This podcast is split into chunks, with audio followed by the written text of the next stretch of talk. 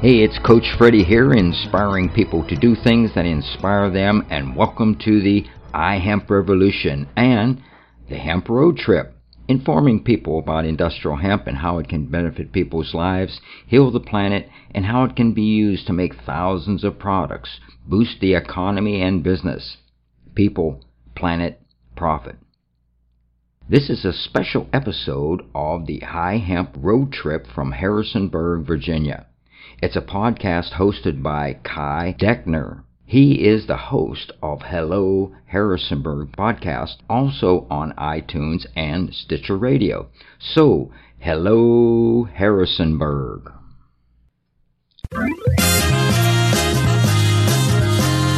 Hello, Harrisonburg. Thanks for tuning in to this local podcast about people and projects making the friendly city rock.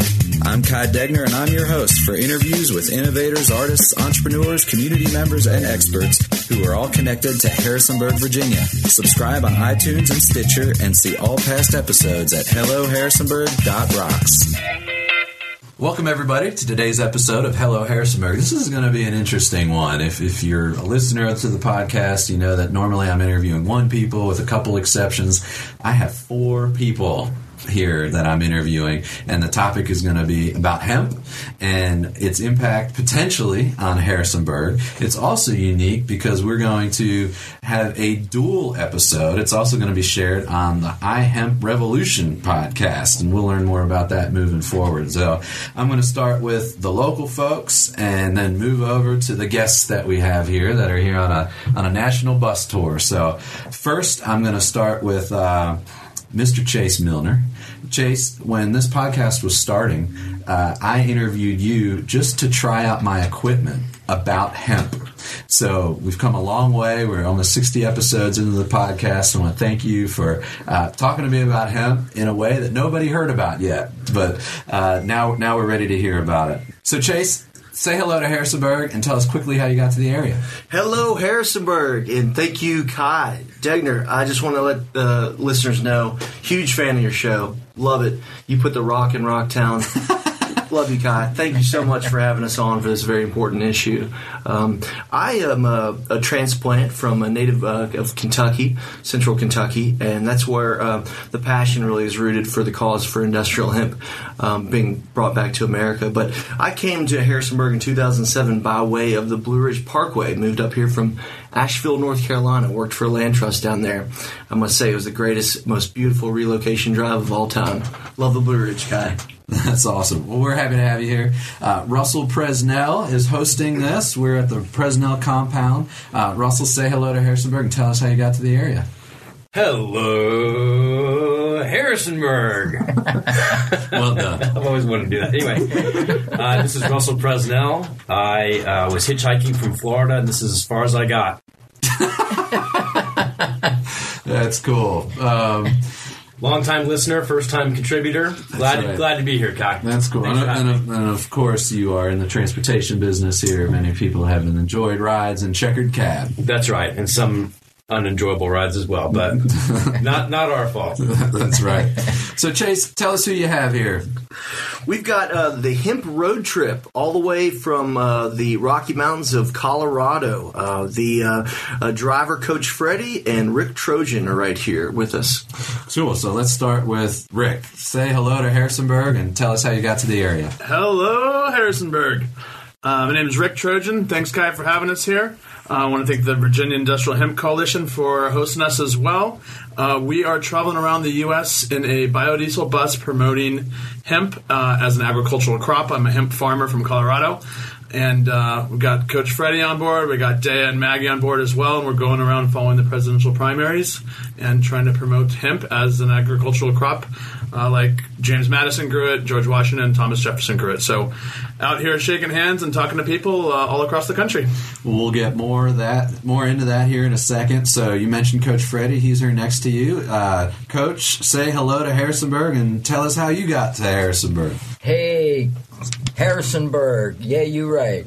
Well, anyhow, um, yeah, I uh, joined the uh, crew here on the hemp road trip. Uh, I host the iHemp Revolution podcast, and that's why I came on a, on the trip here. And uh, to host and record this whole trip. And I, right now, we have about 50, 51 episodes so far uh, on iTunes. And so we look forward to doing a lot more with people. And so I got uh, my secondary job is driving the bus. So all right, we need to drive. Got into that. Yeah, that, that's awesome. So I'm going to focus a little bit on Chase telling us why is this issue relevant to Harrisonburg and the Shenandoah Valley in particular, just to to make it relevant to people. Why is this national roadshow relevant?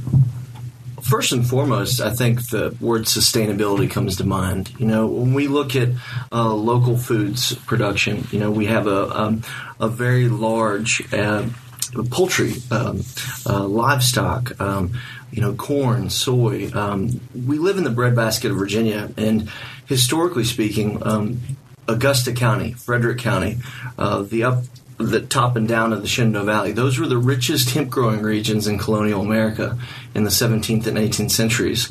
Um, you know, we see that this is a heritage crop to Virginia. Um, you know, our founding fathers grew it, um, but the 21st century uses, which uh, our friends from Colorado know firsthand, um, that are there available, the new markets, uh, it's an extraordinarily important crop that we have to bring back here to Virginia, back into rotation agriculture uh, for um, principally environmental purposes, but also intrinsically for um, sustainability purposes across the board.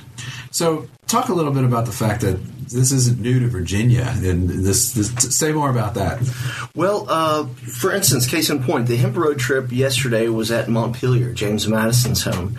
Um, in James Madison's era, you know, in 1828, he received a letter from a man named James Ronaldson from New Zealand, and uh, in that letter was uh, enclosed hemp seed, New Zealand hemp seed.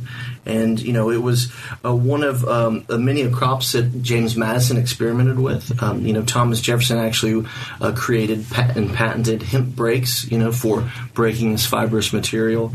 Um, but you know, he planted this uh, the few seeds of uh, New Zealand hemp there um, in Orange um, County uh, on the the Montpelier plantation and. Um, you know, we see this uh, George Washington. He uh, he planted hemp, uh, made a trial of it as well uh, for you know uh, the fiber purposes. But you know, right now in, the, in 2016, we have um, incredible opportunities with uh, food, with hemp foods, hemp seeds as nutritional uh, supplements for human and for agriculture for livestock. We've got opportunities for biofuels, which James Madison University is undertaking right now with a local farmer in Rockingham County. You know, we also have um, fiber markets that um, our U.S. Navy still has uh, open-ended contracts for uh, fibrous hemp that uh, is necessary for purchasing for Department of Defense. It's it's even a national security uh, issue to some uh, um, extent. So, you know, we see this as a, a, locally sourced material, a locally sourced crop that if we can uh, replant it and reestablish it in um, Shenandoah Valley agriculture, you know, we could potentially uh, have Virginia lead the way alongside Colorado and Kentucky um, in r- restoring this uh, important industry. Russell Presnell, you, you, live here in Harrisonburg. Why do you care about this issue? You're hosting these guys at your house here as, as, they go through the country, and I know you've been in Richmond advocating for bills that they that came up last year and this year. Can you give us a little bit of background on why you care about it, and then also what's been going on in Richmond? Sure. Um, I tell you what, um, my concern for hemp is really um, a bit more idea, you know. Uh, on the ideological side. For me, it's just about freedom. If there's something in uh, in uh, in Virginia that you can eat, you can wear, you can buy, and you can sell, but you can't plant in the ground, I just think that's plain hypocrisy. Shouldn't be. We're kicking these bums out, changing the law in Virginia. And Two years in a row now. You've been, as part of the Virginia Hemp Coalition, in Richmond the last couple of years during session to do what? Absolutely, Kai. We've been down there um, lobbying uh, the state legislature uh, to pass uh, some common sense hemp laws that um, will allow uh, Virginia universities to um, get involved in pilot programs to study this very important crop. Get it in the ground, which is going in this spring. Also, want to give a big uh, thank you to our representative, Tony Wilt. So, Tony Wilt, uh, who didn't know anything about this issue two years ago um, and has been really great to work with uh, over the past couple years, gotten to know him, and he's taken a real sincere interest and been a big supporter so far in uh, the House Agricultural Committee um, and in uh, Richmond in general for these laws. That's great. What, what's crazy about this, and what you guys have educated me about too, is the Declaration of Independence is written on hemp paper, right? I mean, it used to be required in Virginia, you said, by the House of Burgesses to to grow hemp, right? Uh, so let's go over to, to Rick to learn a little bit from the um, from the national side of this. What the heck happened if we were if we used to grow hemp? Why all of a sudden is it this illegal thing that is required to be in this currently this really high, highly regulated situation to even allow uh, us to study seeds and what can be produced that we used to do all the time? Yeah, great. In fact, we're the only G7 country in the world that doesn't allow our farmers to grow hemp domestically. Uh, it was a little bit of a mix up in the 1920s and 1930s. Uh, the 1920s, they coined the term marijuana, which was the term for the cannabis plant that a lot of the um, Mexicans in the Southwest were uh, smoking. Um, William Randolph Hearst uh, demonized the, the cannabis plant um, with a lot of racial, a lot of yellow journalism, a lot of racial, you know, jazz jazz singers uh, reefer madness, uh, essentially demonizing the plant.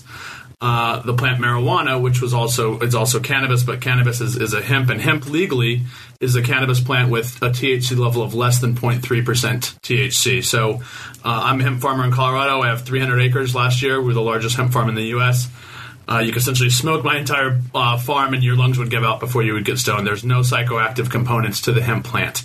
Uh, but in the 1920s and 30s, uh, it got roped together. DuPont had just patented nylon from petrochemicals, which hemp was used extensively for rope back in the day. And essentially in 1930, 1937, uh, they passed, Congress passed with, uh, you know, DuPont, Hearst, um, Anslinger was the, the Bureau of Narcotics, passed a law called the Marijuana Tax Act, and that essentially made cannabis illegal to grow uh, federally. Uh, however, in, in 1941 42, once the Japanese overtook the Philippines and we lost our access to hemp as a strategic resource as we were importing, uh, the government did what's called a Hemp for Victory campaign, which you can find on YouTube at Hemp for Victory, and essentially um, provided seeds to American farmers in Wisconsin, Virginia, Kentucky, Tennessee, uh, the Carolinas to grow hemp as a strategic resource for uh, for the war effort in World War II. In fact, uh, the first President Bush, uh, when he ejected out of his plane that was shot down, that parachute that saved his life was made out of hemp, and it was made out of hemp uh, that was a strategic resource for the war effort. Uh, obviously, we won the war. Uh, the government tried to get rid of all of those videos of Hemp for Victory and deny that they promoted hemp. In general, a guy named Jack Herer back in the 1980s actually went to the Library of Congress found the video, the only video that they had remaining, found it, checked it out, checked it back in so that it's a public record, and now you can find that, that video on YouTube. So, pretty big capitalistic coup back in the 1930s. Uh, with big oil and and um, and the timber industry specifically, and now uh, obviously there's medicinal uh, benefits to the plant. In fact, the government the government and the University of Mississippi have a patent um, in 1976 have a patent showing that there is medicinal value value of the cannabis plant uh, yet the government is still re- failing to recognize it as, and take it off the Schedule One drug, uh, meaning that it has zero. Schedule One is, is a drug classification that means that the the component has zero medicinal value, which is absolutely not the case. So. Uh, we're on the road today trying to uh, demystify the last 80 years of misinformation and just let people know that this plant uh, has a lot of uh, value to the economy, to our health, to you know food, health, fuel, and fiber and really allow farmers to have the option to grow it. So they can rotate it in with corn, tobacco, soy, and just really give the farmers a chance to grow it like every other industrialized nation. So you have the biggest farm in the country growing hemp, and is that recent? And is that because they decriminalized marijuana, or, or what they did in Colorado, or could you grow it previous to that? So in Colorado, currently there are 29 states that are allowed to grow hemp on a state level. only nine last year had uh, hemp in the ground. A lot of that is due to the classification as a Schedule One for hemp as a Schedule One substance. In Colorado specifically, Amendment 64, which was a state constitutional amendment that allowed for the recreational use of marijuana, uh, that same law also there's a section in that law that allows for the planting of industrial hemp uh, for research and commercial purposes. So uh, even without the marijuana, that even without the marijuana aspect of that law, that law did allow us in 2014 to plant hemp uh, in the state of Colorado. And that's regulated by our Department of Agriculture. The marijuana side is regulated by Department of Revenue. So two different regulatory agencies. It's essentially two different methods of planting. We're planting, like I said, 300 acres. We're going to do about 2,500 this year. We're planting on a commercial agricultural scale. Uh, marijuana typically is planted indoors uh, with filters, female only plants. I mean, the hemp is male and female. Uh, it's just like any other crop, like corn or wheat. Uh, planted, we planted from seeds. We harvested using industrial techniques um, on a large, you know, on a semi-large scale.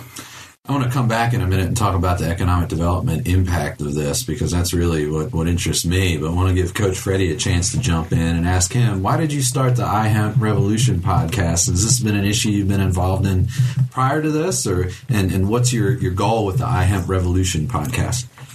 Well, um, I'm, a, I'm, a lifestyle coach. I coach entrepreneurs and business owners uh, to use a triple bottom line business model. That means people, planet, and profit. You know, and people often ask me, you know, what do I do? And I, I simply inspire people to do things that inspire them, like building an inspiring business and creating an inspiring lifestyle beyond their wildest dreams. And so um, I was transforming my coaching business to do business only with sustainable living businesses. And three years ago, when I ran across hemp in Colorado, uh, hemp fit that business model that I was coaching people to do people, planet, and profit.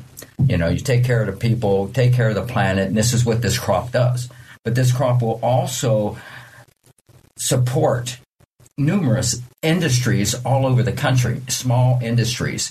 It can be grown in every state. Naturally, uh, you have a specific variety or cultivar, as we say, to grow in each specific area, but it'll support any industry from making plastics to uh, to food to clothing, uh, to building homes, building supplies, all these things that will support all local businesses. I grew up in western Pennsylvania, near Pitt- Pittsburgh, Pennsylvania, which is the, the biggest city in the world. We manufactured more steel uh, during World War II than all the European countries put, to- put together, and it's no longer there. However, industrial hemp will be the largest industry this country has ever seen because it's not only just one industry it's all affects all industries out there today so i want to be a, a contributing leader uh, in the industrial hemp industry to help and coach business entrepreneurs getting into this business to make sure they're successful. Well let's let's get into that a little bit because i just think from the when Chase ran down the list of how many hundreds or thousands of products can twenty five thousand. Twenty five thousand products. And what, what other pro- just give people an idea of the range of products throw it out there. What are some things that you could make? Well everything around us right now uh, composite um, you know um, we're you know the seats we're sitting in the paint on the walls you know we can use everything from uh, this oil seed. Uh, we can um, what I'm most interested in is really the food uh, side. You know, the food aspect of, uh, you know, what we can do is with this plant-based protein source that has the same environmental benefits of eating, you know, a wild piece of salmon, uh, which you know we don't have uh, in complete abundance um, in perpetuity. Well, we have a biomass crop here that um, could grow four times the amount of biomass in one year that uh, woody pulp can can grow. So, and you know that's based on a 1916 USDA bulletin 404 uh, written by Dr. Lyster Dewey that grew hemp on the Arlington Farms, which is the modern day, present day Pentagon site. you know, we know that hemp grows extraordinarily well here in Virginia and uh, there are with those you know 25,000 different product uses there are new markets to explore um, you know the the um, biofuels is one James Madison will be exploring this year but you know there's bioplastics there's um, composite car parts Um, I mean, it's, goes on the and on. same reason that petroleum is so ubiquitous, right? I mean, it, it can be used to create so many different things, and you're saying the oil, the hemp seed, is is as able to be used for that many different products. Absolutely, and you know one thing that uh, right now, just as elemental as carbon, you know the carbon structure that uh, can be uh, produced through growing industrial hemp can be turned into a material that meets the same, very close to the same um, figures as graphene. You know, uh, supercapacitor battery. You know, so we're looking at a a biomass uh, agricultural crop that could be grown here in Harrisonburg, uh, Rockingham County, that could be, be potentially the next graphene. University of Alberta, Canada, is doing the studies on that right now, and it, what is it, forty times uh, more inexpensive than uh, traditional gra- graphene. The economics in itself are uh, they speak for themselves. Let me get into some success stories here, and let's stay, stick with you for a second uh, because you mentioned that JMU is one of the three state universities that, based on the law that you helped pass last year, has a license to research hemp. Is that right? That's correct. Yes, and and this uh, through federally speak, uh, this is the the U.S. Uh, Farm Bill that uh, President Obama signed into law two years ago, allowed for states departments of agriculture and uh, states uh, to work with universities to allow for industrial hemp to be grown legally when state laws are in compliance with that measure. So that means what we had to do in Virginia was we had to go to Richmond and uh, you know change the Virginia code that identified hemp as a noxious uh, illegal narcotic that would put a farmer in jail if they were caught in possession of it.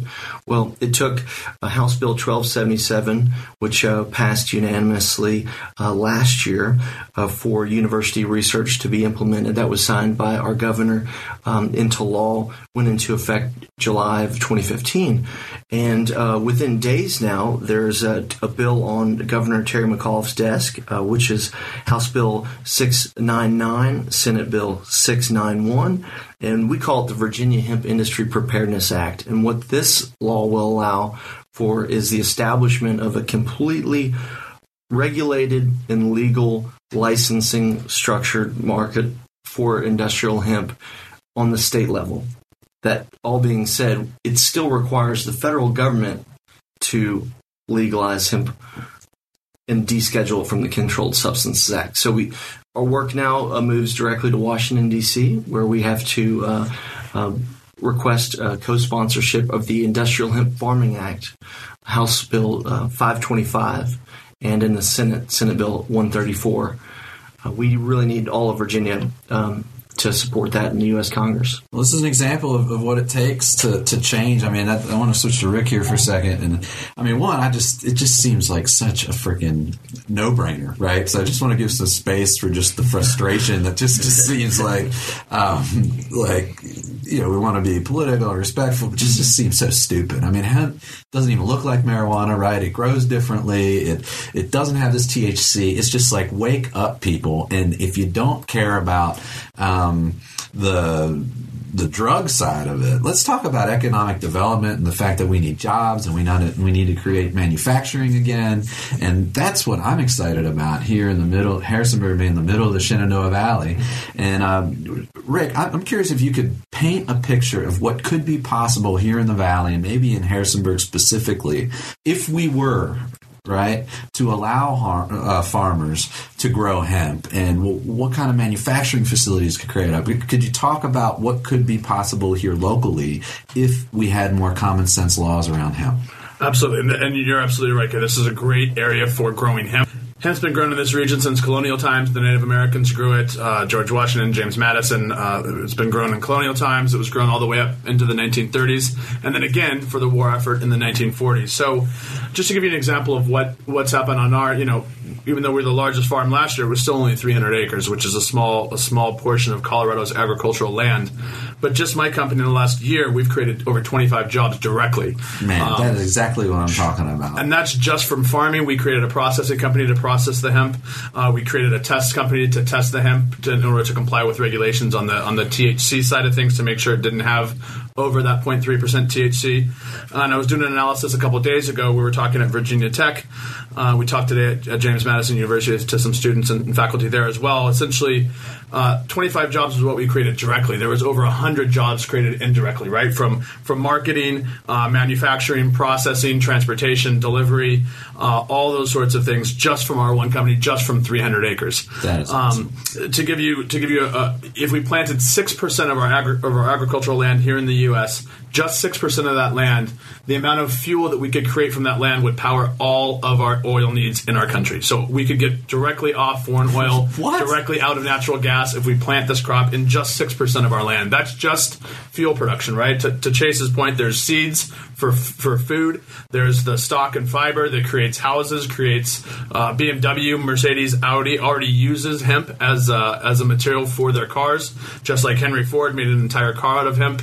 Uh, back in the, in the early 1940s, um, it's it's truly a, a very versatile crop, and we don't have to, as Henry Ford said, dig deep in our mines for for for um, chemicals, and we don't have to pollute our land for uh, petro petro oil. We can grow a renewable, sustainable energy source here, and in addition to that, it, it, because of hemp's large biomass, it has to be processed regionally. So it, you have to essentially within 150, 200 miles, there will be processing centers, uh, retail outlets, um, all sorts of. I mean, allowing this crop to be cultivated on a national scale will create hundreds of thousands of jobs, get us off foreign oil, off foreign energy, and really allow us to get back to our roots like we did, you know, when the, when the settlers first came to this region. So just to make that point, you're saying you, you can't package all the hemp up and send it a thousand miles on a train or something. Does it just come apart? No, so it- why do you have to manufacture it near where it's where it's grown? Sure. So it, it doesn't come apart. It's a very, very strong, uh, and that's one of the one of the the drawbacks back in the day was it was a lot easier to process other other products like cotton and such. It's a very strong, versatile, adaptable plant, but because of the biomass, because it weighs so much, the transportation cost to ship that weight all across the country will be prohibitive. So it'll, it'll, we can do it, and we're doing it now to a certain degree. I mean, we're shipping in six hundred million dollars of products from overseas, from China, from Canada, from the EU. So obviously, it's being done, but in order to optimize the uh, the benefit of the plants and really and really minimize the not only the carbon footprint but the transportation costs. It needs to be processed usually within a 200 mile radius of where it's grown. Chase, looks like you Can want I to give jump you in. a, a local um, uh, comment about this? Is we have a friend uh, who just established a small business called Old Dominion Hemp, and he is very uh, interested in creating equine horse bedding. Bedding for livestock. So what he's taking is the uh, the the stalk fiber, what we call hurds, H U R D S, and those hemp hurds. Well, where does he source these hurds? He has to get these bought in Holland, and it has to be brought over on an Atlantic transfer. Um, every truckload costs up to seventy five hundred dollars. You know, and so we're talking about a fibrous material that can be used for horse bedding, um, for hempcrete, uh, that has to be brought over from Holland uh, to Norfolk for seventy five hundred dollars a truckload. Well, this is ridiculous when we can grow it here in Rockingham County. I mean, it's not illegal for me to have a hemp shirt or a hemp hat or shoes made out of hemp or even have hemp seeds, right? Seeds, viable seeds, it's illegal. Oh, that so I can't do that, but I can eat the ones you had in the in the little hemp uh, snack thing, right? Right. Yeah, but It you can't grow it here. One one Asterisks. crazy one crazy thing, and that's actually one of the reasons that I'm on the road with this with this bus is because as a Colorado farmer, we grow for seed, for eating, and for and for planting, and we grow for for CBD, which is a botanical extract of the plant that helps uh, with children with you see it on CNN with epilepsy. Uh, it's an anti-inflammatory, anti-anxiety. It's a it's just a good dietary supplement. But the the craziness the crazy one of the crazy aspects of this prohibition and this classification of hemp as a drug i- as an illegal drug is that I, as a Colorado farmer, can pull a botanical extract of the exact same plant that they can pull a botanical extract of in, in China. I can't. I couldn't. I can't take my botanical extract and ship it across state lines. I couldn't until December. But the reality is, if I bought it from China, I can sell that exact same material that we imported anywhere in the U.S. If I create it here in my own country, in my own state, I couldn't ship it across state lines. I mean, it's absolutely it makes absolutely zero sense. We're shipping out thousands of jobs and six hundred million dollars plus just in last year out, out to countries like Canada and China and the EU because we're not allowed to cultivate it here. It, it's absolutely we wear it, we use it. In fact, a friend of mine had it. We have an energy drink that we have on the bus with can. It's called Canna Energy. He went to, to Bentonville to Arkansas, talked to the Walmart folks, and said, "Hey, you know, we should you guys should carry this in your in your your retail outlets." And the, all the people in Bentonville were like, "We're not, you know, we don't want to touch hemp. We want nothing to do with it." You know, they obviously are misinformed he brought out the catalog, and Walmart already has over 600 and, over 763 products that are made from hemp in their stores already. They're already carrying it. They're already selling it. We're importing it. I mean, it's it's it can anything that can be made out of petro, petrochemicals can be made from hemp. Anything that can be made out of from corn can be made from hemp. Well, it's that- it's very versatile. That just, I mean, you can call me a conspiracy theorist, theorist but I don't think you, it, it's a far leap to think about the major industries who must have lobbying efforts underway to keep this from happening. Oh, Uh, and that's what we're up against. Exactly. Coach Freddie, say more about that. Well, yeah, and, and that's what this whole thing was about way back, even 100 years ago, and uh, 80 years ago when the law was passed in 1937. It was, I call it a conspiracy, and maybe that's harsh words, but it was conspiracy with all the big major uh, players at that time, from Carnegie to Mellon to uh, Hearst. All those guys that are, were billionaires at that time had a lot of power in, in, in the government and they pushed this this through. And it was all built, and it's factual that it's, it was all built on lies. So my whole thing is that if it was built on lies and it's factual, just take that off the the the, the off the uh, you know The schedule make it one. the list. schedule one automatically. It's no no longer uh, It's like, yeah, and and the now idea that this is so straightforward and we have to tiptoe into the industry again And- with the researchers have to study and I, I met the professor at JMU's engineering department who's like one of the few people that has the, the license to deal with hemp seeds and all anybody who touches a hemp seed has Federal to has check. to have a, a federal background check and thumbprints and IDs and it's freaking crazy. yeah. To give you an example, Vermont. For, I mean, we've been all over the country, right? So in Colorado, we have to be licensed. We don't have to go. Th- we have to have a background check. Um, but in Vermont, they essentially pay. They pay twenty five dollars to the Department of Agriculture, and they can plant whatever they want. It's a very open, very. They can plant corn, hemp, whatever. They just have to register with the with their Department of Ag, and it's straightforward. I mean, these background checks. North Carolina passed a law that allowed hemp, but they didn't fund the law. So North Carolina has to raise two hundred thousand dollars privately so they can regulate their own industry. It's, it's, it's absolute absurdity. But they're putting these roadblocks, and they being the government, and I think to your point, Coach, big uh, big ag, oil, you know, all these in, all these entrenched interests that hemp can, hemp is a direct competitor of all these, right? And so rather than I don't understand why these big companies don't pivot and start growing hemp, right? It just makes more sense. They're, they're taking stuff out of the earth, which is finite, right? If they just keep growing it, they can have their same model. They can just use hemp as a replacement. So it doesn't make any sense from a business standpoint. It makes zero sense politically. Um, but unless, and we were on the, we were up on the Capitol talking to a lot of senators, including uh, your representative uh, Goodlatte here in uh, Virginia. And uh, essentially, they need to hear from us as individuals. We need to write our congressmen, write our senators, call them, uh, and let them know on a federal level that this is this this insanity needs to stop. We we we can no longer afford to be the only industrialized nation that doesn't grow hemp. Um, so you know, you guys, Virginia Commonwealth started growing hemp. Your industry starts this year. Uh, it can start a lot faster and a lot stronger if it's federally legal. Uh, and you guys are doing a great job of getting the resources and getting plants in the ground and research going. But really, we need it to be uh, be an option for farmers and manufacturers and investors on a national scale. Well, let's let's lead right into our the shameless plug. So you guys would have no reason to listen to Hello Harrisonburg in the past, but maybe in the future. But uh, everybody on the show gets to give a shameless plug. This is your chance to just advertise what, what you want to advertise. So maybe we start with uh, Coach Freddie. What do you want people to do related to this issue, and particularly the people here in Harrisonburg? Well, um, I am the host of the iHemp Revolution on on iTunes and Stitcher Radio, and uh, uh, the revolution. We have conversations about the history, legalization, farming, harvesting, processing, building, manufacturing, investing, and how industrial hemp can benefit people's lives, heal the planet, and how it can be used to make thousands and thousands of products and boost the economy and business throughout the United States here. And so, um, I would uh, uh, invite everybody to go to iTunes, look and just put in iHemp Revolution and uh, support us there uh, on iTunes or Stitcher Radio. And you can follow us on Facebook too at facebook.com forward slash iHemp Revolution. And just like us, tell your friends. Awesome. Rick, shameless plug. Thanks. I really appreciate uh, being the opportunity to be here on Hello Harrisonburg. Um, I'd like to thank our folks, uh, Chase and Russell, and the folks over at Virginia Industrial Hemp Coalition. Uh, give a shout out to the National Coalitions, National Hemp Association, and Hemp Industries Association, Vote Hemp, Hemp History Week, all for supporting our cause.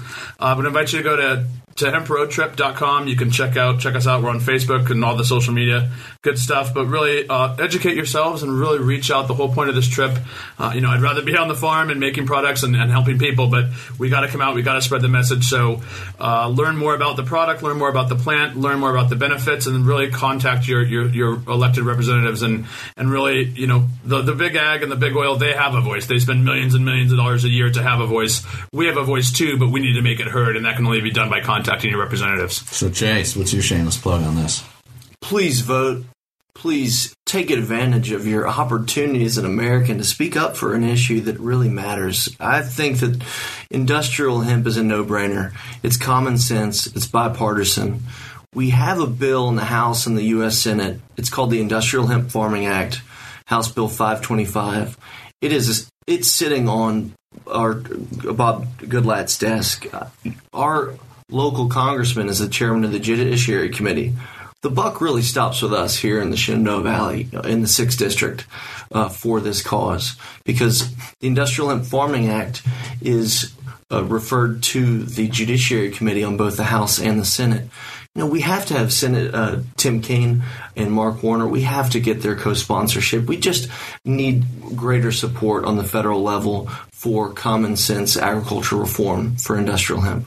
All right, well, good shameless plugs. We've lost Russell Presnell here in the course of this interview, so he's missing his chance to, to give a shameless plug. But Russell did want to, uh, I think, say vote for Bernie Sanders. Uh, he is the only uh, presidential candidate that currently is a, a, not only a co-sponsor of the Industrial and Farming Act, he um, has even uh, more uh, progressive legislation in the U.S. Senate to deschedule cannabis from the Controlled Substances Act. So, if you care about this agriculture issue, um, please vote for Bernie Sanders next Tuesday.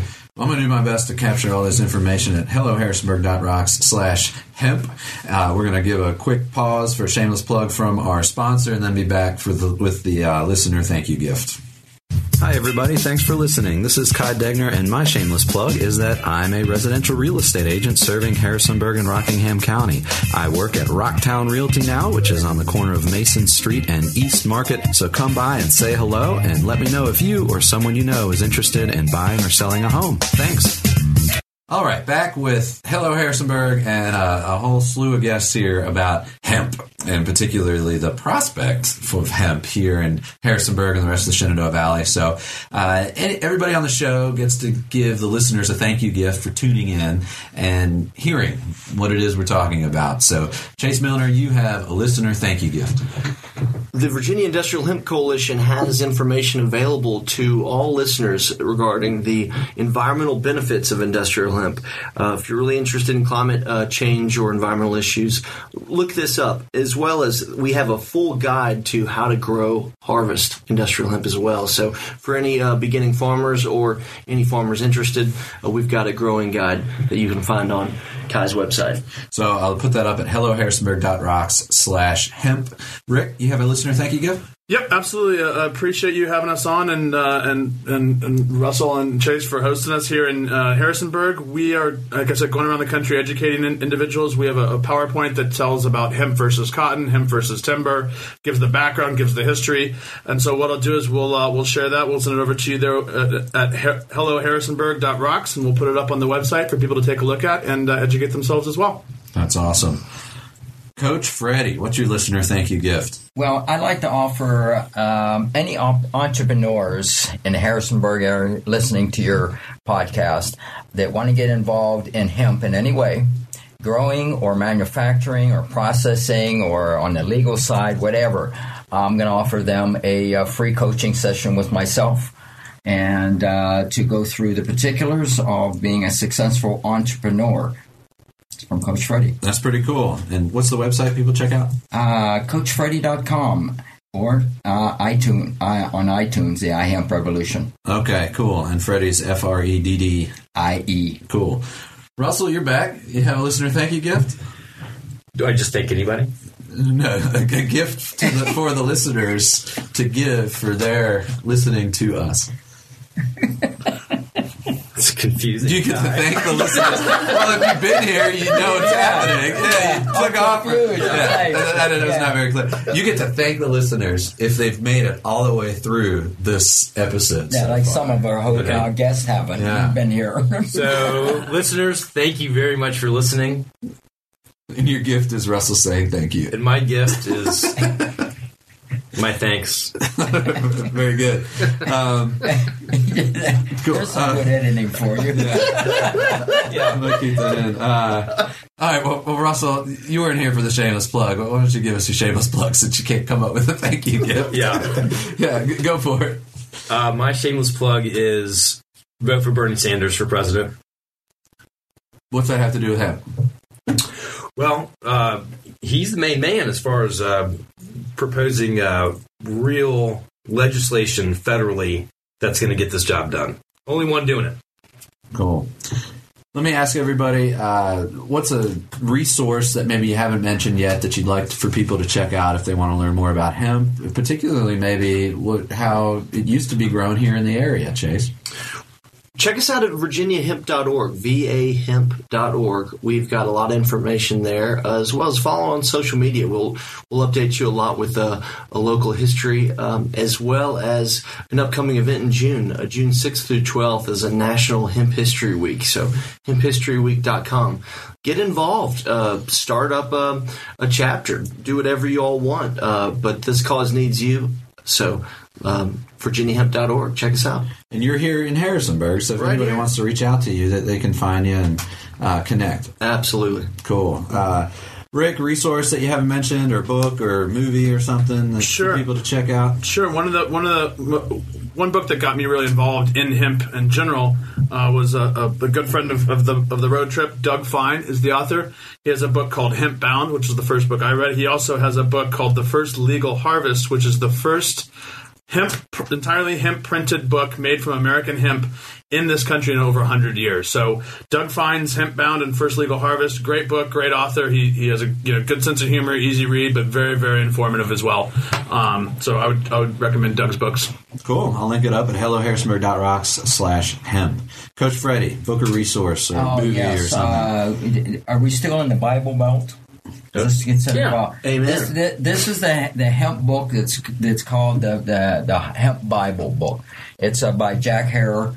Uh, the Emperor wears no clothes.